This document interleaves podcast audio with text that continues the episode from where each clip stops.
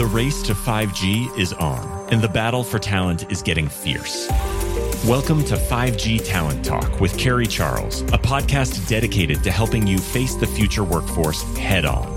Navigate this challenging talent landscape with innovative strategies to attract, retain, and engage people in this new world of work.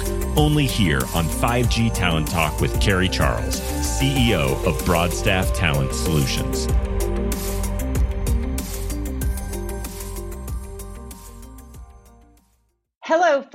And welcome to this episode of 5G Talent Talk. I have a wonderful guest with me today. Her name is Vida Ilderem. She is the Vice President at Intel Labs and Director of Wireless Systems Research at Intel. Vida, thank you so much for joining me today. I can't wait for our conversation. Thank you, Carrie. It's a great uh, privilege to be here. Thank you for the opportunity to share my point of view. You know, I'd like to start, Vida, first by uh, asking you about your professional journey. You know, you're uh, you're an executive at Intel. I mean, with a very very important position there. And uh, what has been your journey? How did you get from where you were to where you are now?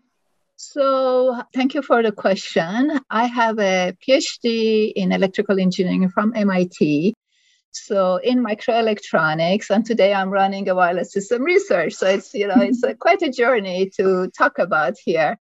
Intel is my third company. So the journey has been very exciting and frustrating because you have boulders on the road you have rocks on the road you have to go around them or you have to remove them right? So you can always use help from other people.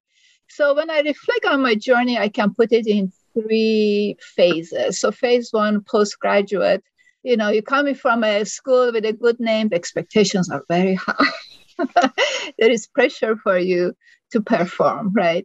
So you have to establish yourself, you have to show your expertise, and you have to earn the trust and respect of your colleagues. So that was the, you know, the starting point. The second point is I was able to broaden my skill set. And that was, I really grew up in Motorola, which was my second company. So I learned uh, more, uh, uh, went into RF side. So I got a deep expertise in RF from silicon all the way into, you know, simulation, modeling, packaging, working with our business group. So come back, put manufacturing pretty well rounded. And then I joined uh, Motorola Labs. I had a sponsor who said, You're too much in your comfort zone. You need to become uncomfortable. I love it. I love it. It's like, hmm, okay. So yeah. I joined Motorola Labs, and that was very, uh, that's what really I expanded my background because we had physical sciences, which includes, you know, nanotechnology, display, printed electronics, fuel cells, you know, so it was a variety of technology and later on added, you know, computer architecture, security, imaging, wireless sensing networks. I mean, it was just getting broader and broader. Okay, so I had fantastic people uh, working uh, with me, so I learned a lot. When I, I'm a technical person, so when I enter a domain, I like to learn about it, but I depend on my people to drive that. So that was it. And then the third phase where, where I am today is about growing people. It's uh, you have to love what you're doing. That's given, right? But it's about uh, we achieve through people, right? Is how uh, to grow them, to help them achieve their aspirations. And once they do that, you know, they're successful, company successful. So I, am in that leg of my journey right now. Mm. That's so I, I I love what you said. It, it's about growing people. Right. And that's so, so important. We're going to talk a little bit more about that later. Okay. But tell me about you. Describe your role as Director of Wireless Systems Research at Intel. And also talk about, you know, what is Intel Labs? Okay. So in, in my team, we are, if you want to go to the mission statement, we look at uh, bringing uh, seamless connectivity to improve the quality of experience for peoples and things right? Because now things are being instrumented too. So we start from silicon, and so we have design, we have IP, and we go all the way to the system level. So we have algorithm and we have protocol designs, and and we work very closely. One of the joys of the job is the multicultural, multidisciplinary, and working with different teams. I think that's really what's exciting and makes us successful, frankly. So that's what we do. In Intel Lab, uh, we are a corporate lab, about 700 people, two about plus, uh, two thirds PhDs with a very diverse set of skill sets. You know, from engineering and science are given. You know, you know, we are physicists, theorists, but we go all the way into anthrop- anthropologists and psychiatrists, psychologists, sorry, because we need social sciences because you need to understand what the users want need, right? Hmm. As engineers, scientists, that's not our forte. you know, so that uh, symbiont relationship is very important be- between the different disciplines. Intel Lab is also have a global footprint. Uh, we're of course in US. We are also in Guadalajara, Mexico. We are in China, India, and in Europe, we are in uh, Israel and Germany. So we have a good footprint and have access to talent globally. Mm. And the other thing the lab does so uh, is, I would say, is three tenets or three pillars. So one is exploration. So what do we mean by exploration? It's more about people always ask how you come with idea. How do you know what to do? Right? It's right. about partnerships uh, with uh, academia, with government, with industry. Okay. Mm-hmm. And uh, those partnerships are very important to not only see, but also understand where the world is uh, going. Then we innovate. You know, the world is about becoming very data. Our charter is to, uh, you know, take advantage or make the data, uh, you know, show its bring its full potential to the plate. And then, so we are about, you know, sensing, uh, analyzing, moving, storing, computing, you know, securing, uh, designing. So all the elements that go into digitizing digital world and data. And then uh, finally, we advise. We want to be the trusted advisor to our um, colleagues and the corporation. So those are the three pillars that we operate on in Intel Labs. Mm. So I know that 5G is uh, is a big part of your work. So in your view, what's the current state of 5G? Where are we now? Where are we going? Any new developments that you can share with us that you see or your team is seeing? Okay. So uh, 5G, we started in 5G around 2011, 12, working with universities. Okay. And then to coming up with the spec and everything else. So it takes a long time. And then, you know, later on, it was kicked off, I, I think, around 2015 or 2016. So uh, 5G de- deployment depends on the standards. And this is the standard for is the cellular standard is called 3GPP. So the two releases exist already is called release 15 and 16. And in these releases, it's really about mobile broadband, enhanced mobile broadband communication. So it's more of a human to human communication, giving me more data rates, you know, more capacity, better coverage. Uh, so it builds on 4G type environment. Then release 17 is in the works, uh, but now we're talking about there are two more legs to 5G, which is about machine type communication. One is the uh, billions of devices coming in. You know, these are in the field, low uh, battery operated. So you know, low frequency spectrum, less than two gigahertz spectrum. So that's in the works. And then the other side is called mission critical type machine type communication. This is you want to be, you know, at least five nine reliable. Uh, you want to have very low latency, basically real time or near real time response. And so I would say 5G deployment started about two years ago, and you see more on the mobile broadband human to human communication, machine mm-hmm. communication is being deployed. So I mentioned the spectrum with the you know machine type being less than two, embedded mobile broadband human to human less than six or seven gigahertz, mostly around three and a half, which is called CBRS band, citizen band mm-hmm. radio system. And then there's the millimeter wave side, which is 2839 in US, looking at you know uh, improving even more data rates, lower the latency, and that type of thing. I would say the uptake of millimeter wave has been slow, but still in the works. So that's where I would say the state of uh, 5G is. Now, where we're going is that there's uh, one thing that has happened with the deployment of 5G, and where is the data created? That's what we have to think about. Data is at devices or sensors in the field is. So we have this lot of data, actually, advent of IoT with 5G enablement, you know. So we call it tsunami of data. And this created this concept of edge. So we talk about edge network or mobile edge communication, computation. And this is uh, where the data is created. So you have devices, you have the radio access network, which is now represented by edge. Then you go to core network and data center or cloud computing. So uh, with edge, where we're going is not uh, the computation is getting closer to where the data is created.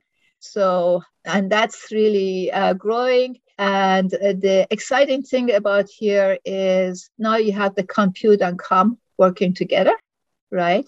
Mm-hmm. And uh, the data reduces latency significantly because you're where the data is. So it's a shorter round trip time. So that's where we're going. And another development is the, it's not new, but it's taking off now, is what we call private networks and this mm-hmm. is where you know you look at the local area network uh, that uh, deliver for a very targeted coverage think stadiums or factory right. floors right so that is taking off too with the 5g and wi-fi mm-hmm. coming together so those are uh, the next things we see where we're going in this domain so you spoke a little bit about how communications and computation have merged or come together.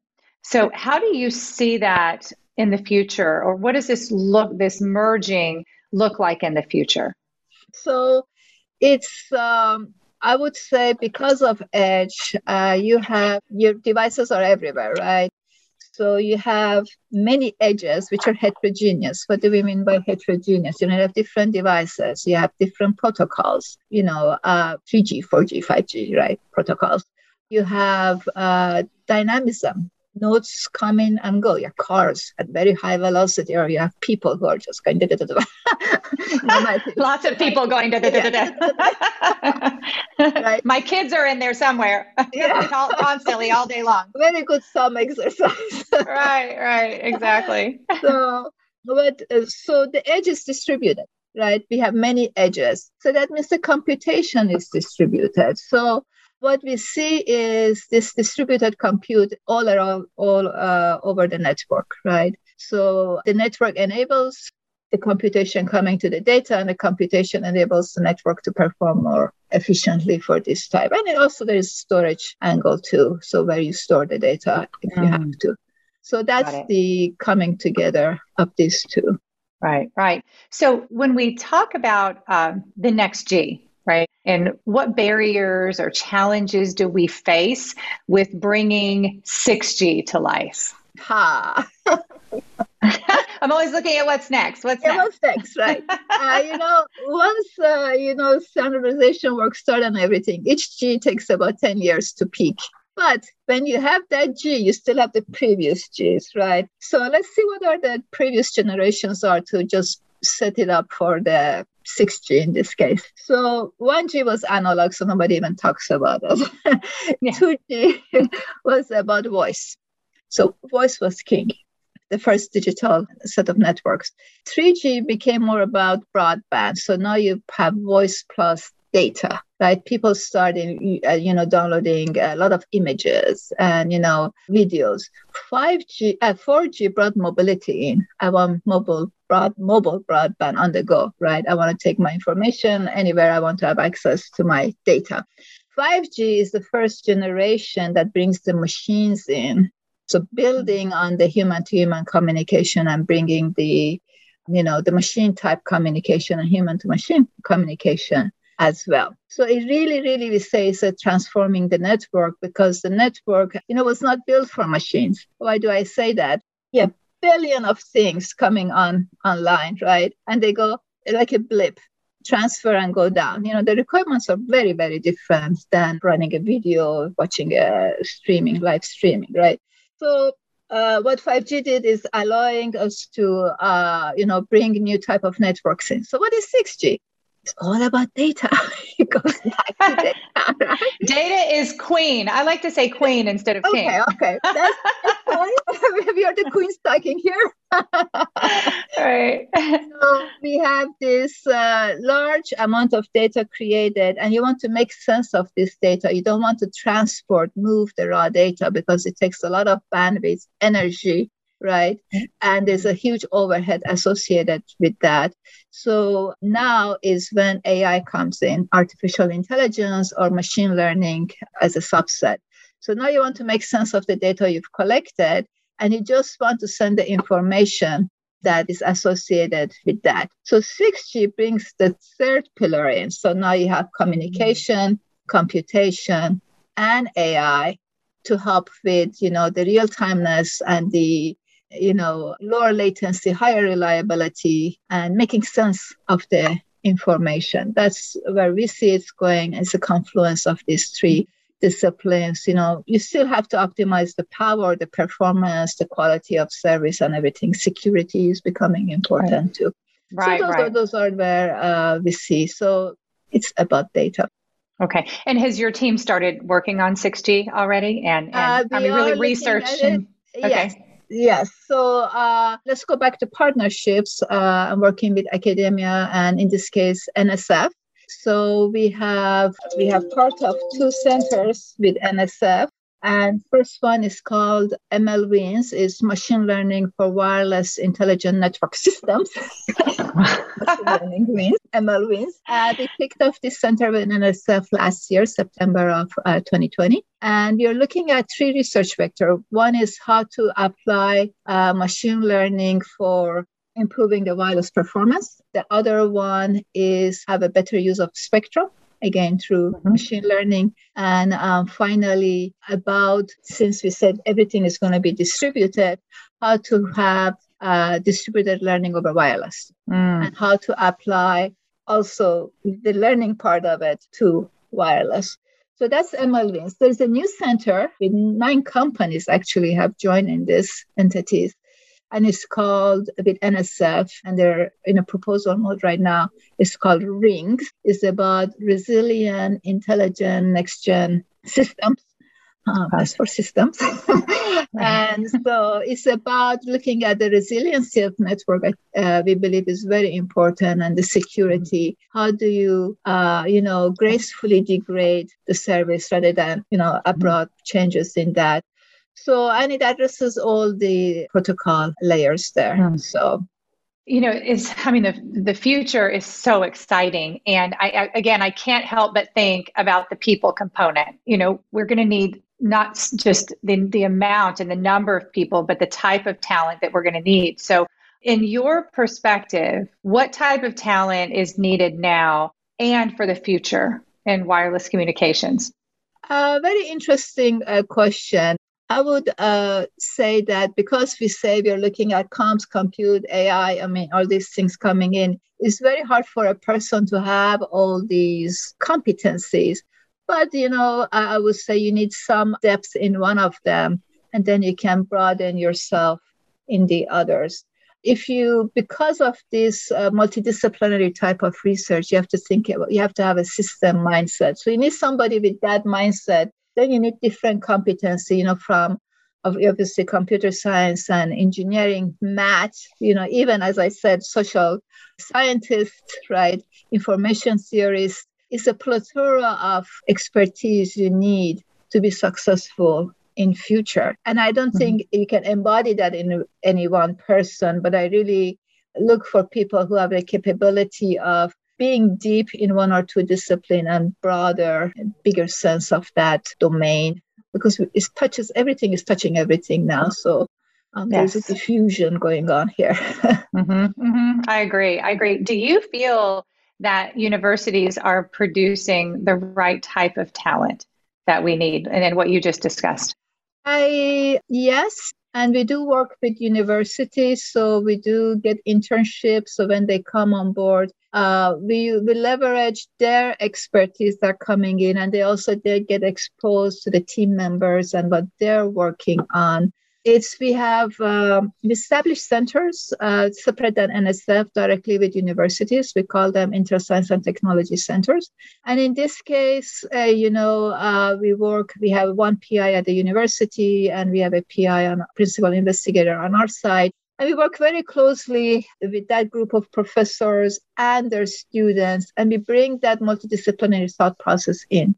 Obviously, it's very hard to scale that, uh, but we are starting that for for uh, we've been doing that for since I've been with Intel over ten years now. You know, so it's um, put a good way of uh, showing people what you need to be successful. So so, how do you apply wireless expertise to other domains at Intel? Like um, using the wireless expertise and then, let's say, using those transferable skills in another area? What are some examples of that at, at Intel? Great question. Thank you for asking that so wireless is about waves in space, right? I do.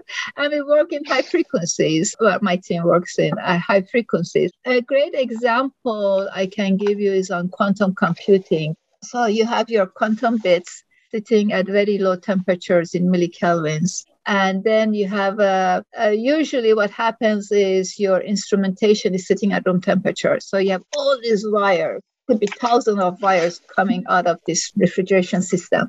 So what uh, my team has done is uh, using our RF understanding and capability, uh, design capability, and we've designed this controller which sits at 4 Kelvin, so not still mm cooler, but cool, but not the coolest, not in millikelvin. And we call that Horse-Ridge. Uh, we have published that in uh, ISSCC, which is a, a, conference for this, and, and other, we have also published it in press. So it's where we applied what we know from, you know, our designs and we applied it to quantum computing. Who would have thought? right? So That's how can right. we control exactly. it applying radio frequencies, right? Rather than having a wire going down uh, all the way to millikelvin, right? So mm-hmm. that's an example of what how we are doing our um, extending our expertise into a different field. Yes, and that's a perfect example of reskilling and upskilling. And, you know, I, I, do think it's exciting when we, you know, look at the future. I know, you know, some people might be nervous about this automation and machines and, you know, but what you've just described is that that perfect use of those transferable skills and saying, look, you know this already. You can learn this and be of great value to the organization and to society. So that's exciting news. I want to switch gears a bit yeah. and talk about you know just ask you some questions about uh, you know your path and and your you know you being a female executive in the tech space uh, what challenges have you faced on your climb to the top and maybe some lessons that you've learned uh, there were many starting from graduate school I'm sure. Graduate school either. right. I'm sure. um, I think number one, I would say, is networking. I was not good at it. And I didn't, you know, I thought my work would speak for itself. And that's not true. so, and networking in a sense of talk about your work, talk about use different mediums to talk about your work. That communication is so important. And network with your peers and colleagues and learn from them. So I, I think I, I missed a bit there. Again, starting from graduate school and right, right. that experience to work, right? Hard lesson to learn, but it's a learning experience. It's okay. Some of us are wired for it, no pun intended. so oh right? I'm the one. I love it. so, as women, also, I think we need to support each other more. There are very few yes. of us, and we shouldn't compete against each other. Yes. Okay. I so agree. those are yeah, and then it's very important to establish our reputation, our expertise, and earn the respect, right? So those are some lessons learned, and to really work hard it's not delivered to you on a silver platter. You have to really work for it. You are so right about that. So I know that you mentor uh, quite a few women, mm-hmm. and, and in your role, you really serve as a mentor So, what should women keep in mind as they really strive toward those executive roles? Can you just give a few tips? Well, network, talk about your work, right? Support each other. One thing is also, I think, is important is to have a sponsor. Sponsor is different than a mentor. So, sponsor is basically advocate that talk about you or your work when you're not in the room. Uh, versus mentor is more of a one-to-one relationship on um, how to get better in whatever the person's need is right? So the sponsor is important. You can be purposeful about it or you can have you can have a sponsor that you don't even know you have one right and that goes through you know your communication talking about your work and people seeing the results you deliver i think you have to deliver results that's given right you can't just talk about it. You, have to you don't do anything. right, right.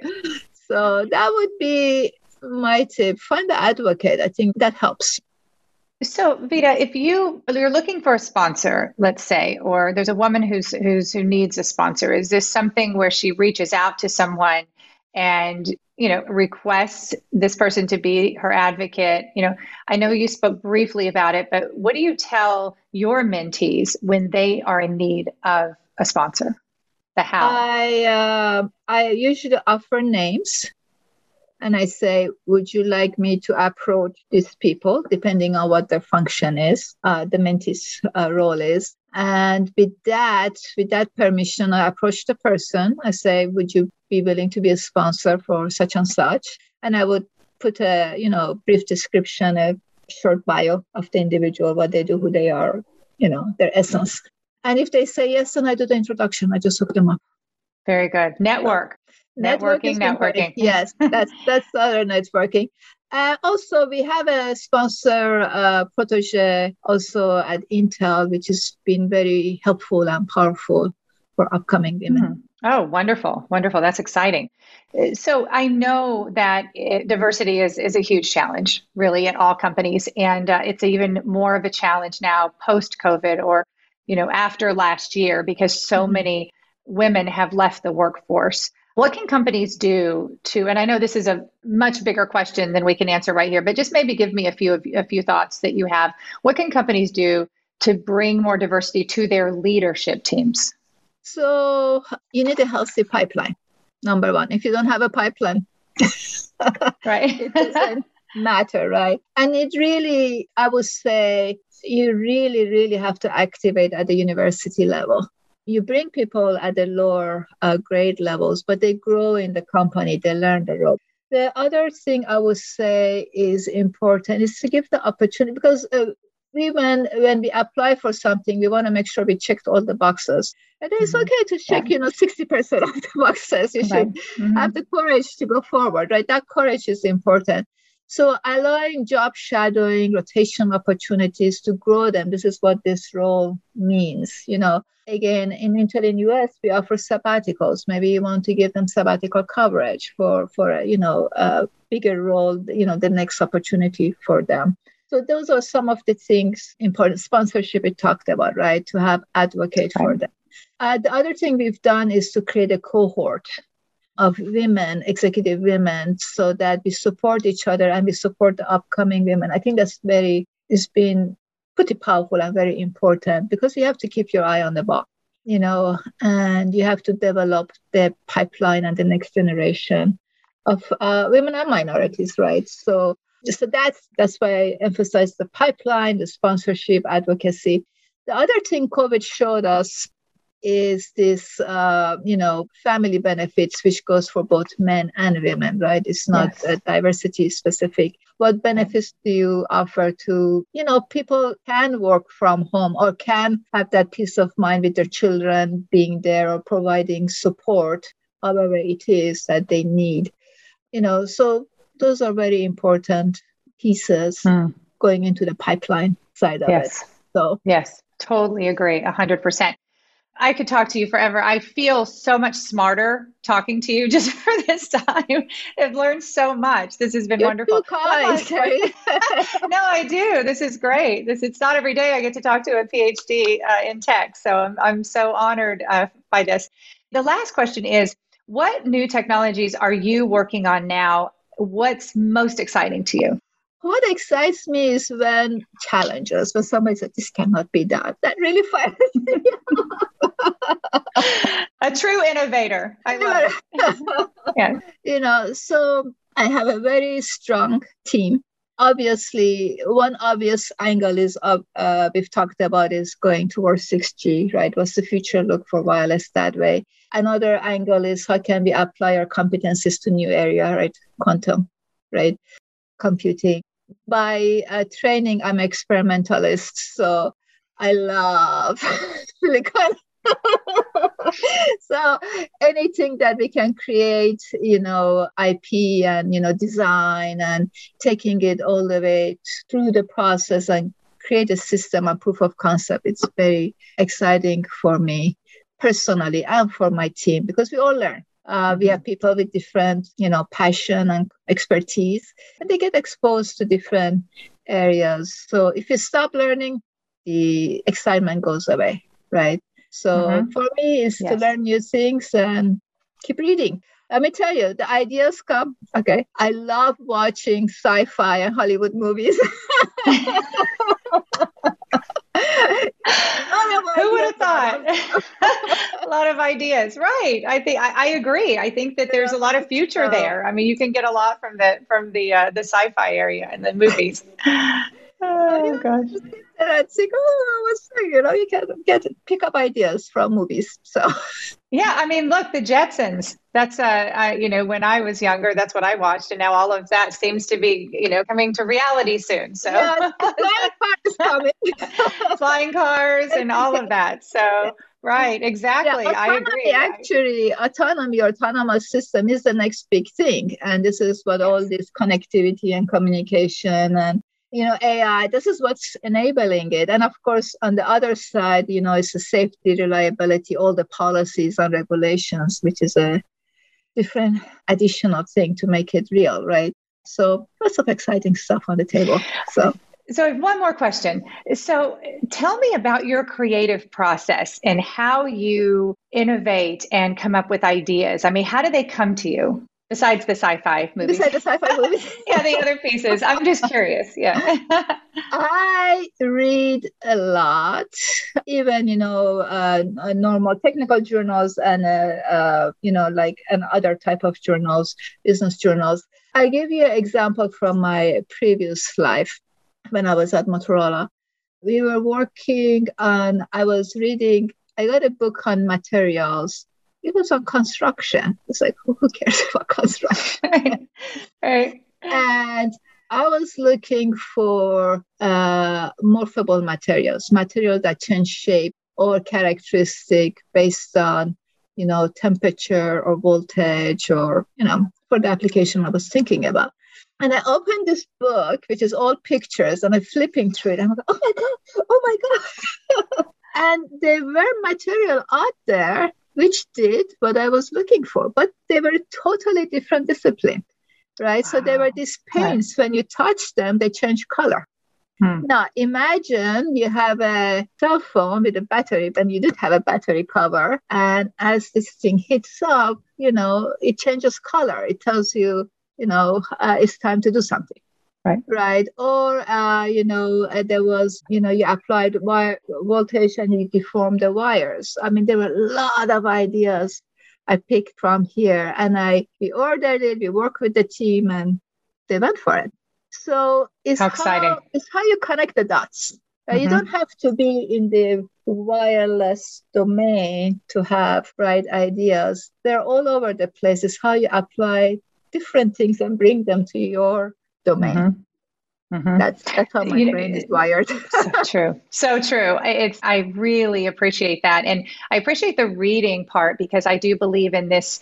You know, in the days that we live in, that we don't have as much time for reading, and the the more you know brilliant people that I speak with and leaders, you know, everyone reads. And I think it is something that we need to make time for. And it does produce those innovative ideas that where you can connect the dots. So thank you for sharing that. I think it's that was uh, I'm going to do more reading. And I, I, definitely need to. I do. I read a lot, but I, I always need to read more. So I think it's, it's it doesn't have so, to be so deep beneficial. reading, right? It's just to right. get the juices flowing and thinking. Right. right? So. There you go. Exactly. Exactly.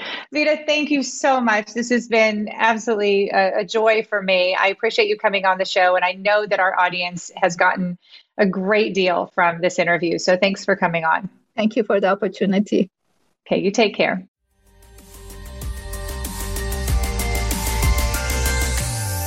Thank you for listening to another informative episode of 5G Talent Talk, brought to you by RCR Wireless News, Telecom Careers, and Broadstaff Talent Solutions. As we advance into the future, we promise to bring you the resources you need to navigate this ever changing landscape of 5G to help you attract, retain, and engage people in this new world of work. To access the show notes or leave a review, visit broadstaffglobal.com. Until next time.